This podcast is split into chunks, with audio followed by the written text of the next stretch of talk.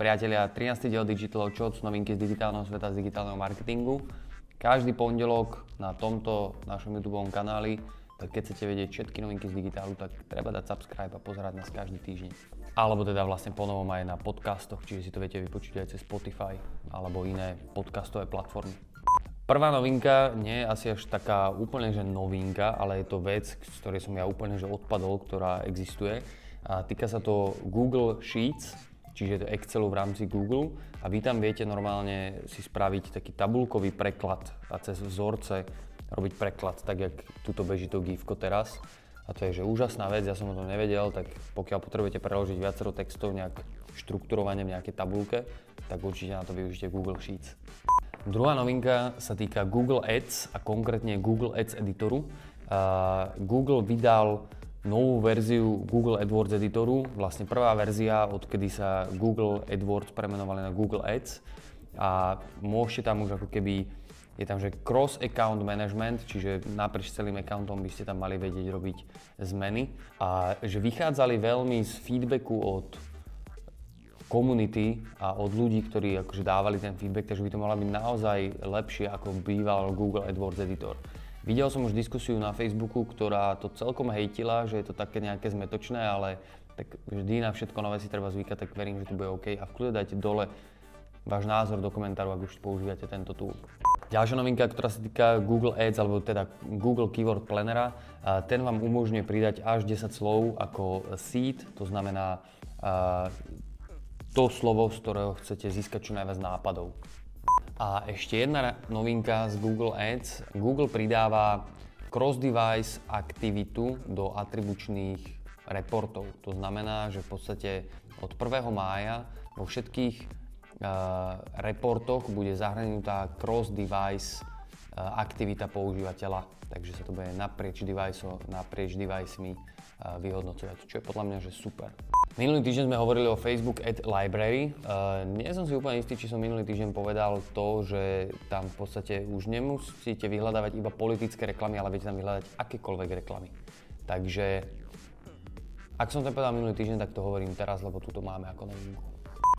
Google vie, že podcasty sú trend a že to strašne rastie a strašne veľa ľudí začína vyhľadávať nejaké informácie o podcastoch, tak vymysleli takú vychytávočku, že oni auto prepisujú zvuk z podcastov, robia z toho text, aby ste potom vy mohli normálne cez Google si vyhľadávať nejaké informácie, ktoré sa nachádzajú aj v tých podcastoch a reálne vám to vyhľadá tie podcasty.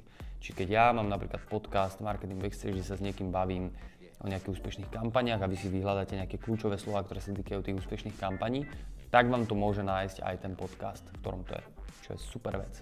Máme tu také 15-sekundové gifko, ktoré je úplne úžasné, krátke, ktoré hovorí o tom, e, ktoré vizuálne znázorňuje 25-ročnú históriu predaja telefónov, čo je že super, jak sa tam tá konkurencia mení. Pekné gifko. Ďalšia novinka sa týka Instagram TV, aj keď akože si stále myslím, že to nie je veľmi využívaná funkcia, aj keď teraz ponovom, jak to Instagram dal do toho feedu a viete sa z toho prekliknúť na to Instagram TV, tak je tam určite väčšia používanosť. Každopádne Instagram uh, alebo teda sú nejaké informácie o tom, že budú v Instagram TV reklamy. A je to hlavne preto, aby pomohli vytváračom obsahu monetizovať nejakým spôsobom svoj content. Čiže veľmi podobný model ako YouTube. Zatiaľ nie sú úplne presné informácie, že kedy, ako čo, ale každopádne v najbližšej dobe pribudnú reklamy aj v Instagram TV. LinkedIn, sociálna sieť, ktorá je úplne úžasná, ale stále ju využíva málo ľudí na Slovensku, pridal možnosť uploadovať dokumenty k vášmu postu. To znamená, že napríklad rozprávate na nejakej konferencii a potom si tam pridáte fotku z tej konferencie a viete si tam uploadnúť aj napríklad e, prezentáciu z tejto konferencie, čo je úplne úžasná vec. Máme tu takú jednoduchú infografiku zo Social Media Today, ktorá jej nadpis je, že Facebook štatistiky, ktoré by mal poznať každý marketér v roku 2019. Mm, minimálne je pekné si ju pozrieť, nehovorím, že to musíte všetci poznať a učiť sa to. Ale je to pekná infografika, sú tam zaujímavé čísla. Google publishol uh, nový guide, nejaký návod v podstate, že ako si linknúť Google Analytics a Google Ads, aby ste mali všetko správne. Čo podľa mňa je super vec, lebo je to úplne že základ, keď robíte Google Ads reklamy a konečne je na to nejaký guide, ktorý vám pomôže to nastaviť všetko správne. Takže dole je to v popise nalinkované a môžete si pozrieť, ako to robiť správne.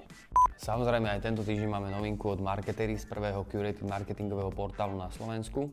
A teraz je to taká akože spojená novinka, čo sa týka aj Adobe umelej inteligencie, ktorá už ponovom dokáže, alebo Adobe umelej inteligencie, ktorá ponovom dokáže z videí odstráňovať nejaké objekty, ktoré tam nechcete mať. Doteraz to vedel Photoshop robiť s fotkami, že ste sa odfotili pri nejakej skále, označili ste tú skálu a Photoshop na základe toho, ako vyzerá celý ten obrázok, tam dorobil ja neviem, napríklad oblohu, aby to vyzeralo realisticky. A teraz to už dokáže aj s videami. Druhá novinka v rámci Marketery z noviniek eh, je, že Snapchat, aj Instagram prichádza s novými fotoefektami s rozšírenou realitou. Čiže video, rozšírená realita sú fakt trendové veci a keď chcete vedieť viacej o týchto dvoch novinkách, tak dole je to linknuté v popise. Ďalšia novinka, ktorá sa týka Facebooku. Facebook bude zobrazovať takú informáciu, že prečo sa mi ukazuje tento príspevok a budete si tam vedieť dohľadať, že na základe čoho sa vám zobrazuje tento príspevok, že ste interagovali s nejakým kamarátom alebo so stránkou a budete presne vedieť, že na základe čoho sa vám zobrazil tento príspevok.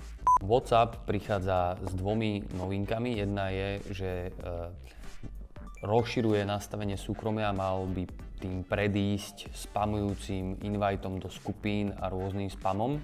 A druhá novinka v rámci WhatsAppu je to, že pripravuje alebo pripravil biznis verziu, ktorá má malým e, firmám pomôcť sa lepšie konektnúť s ich zákazníkom.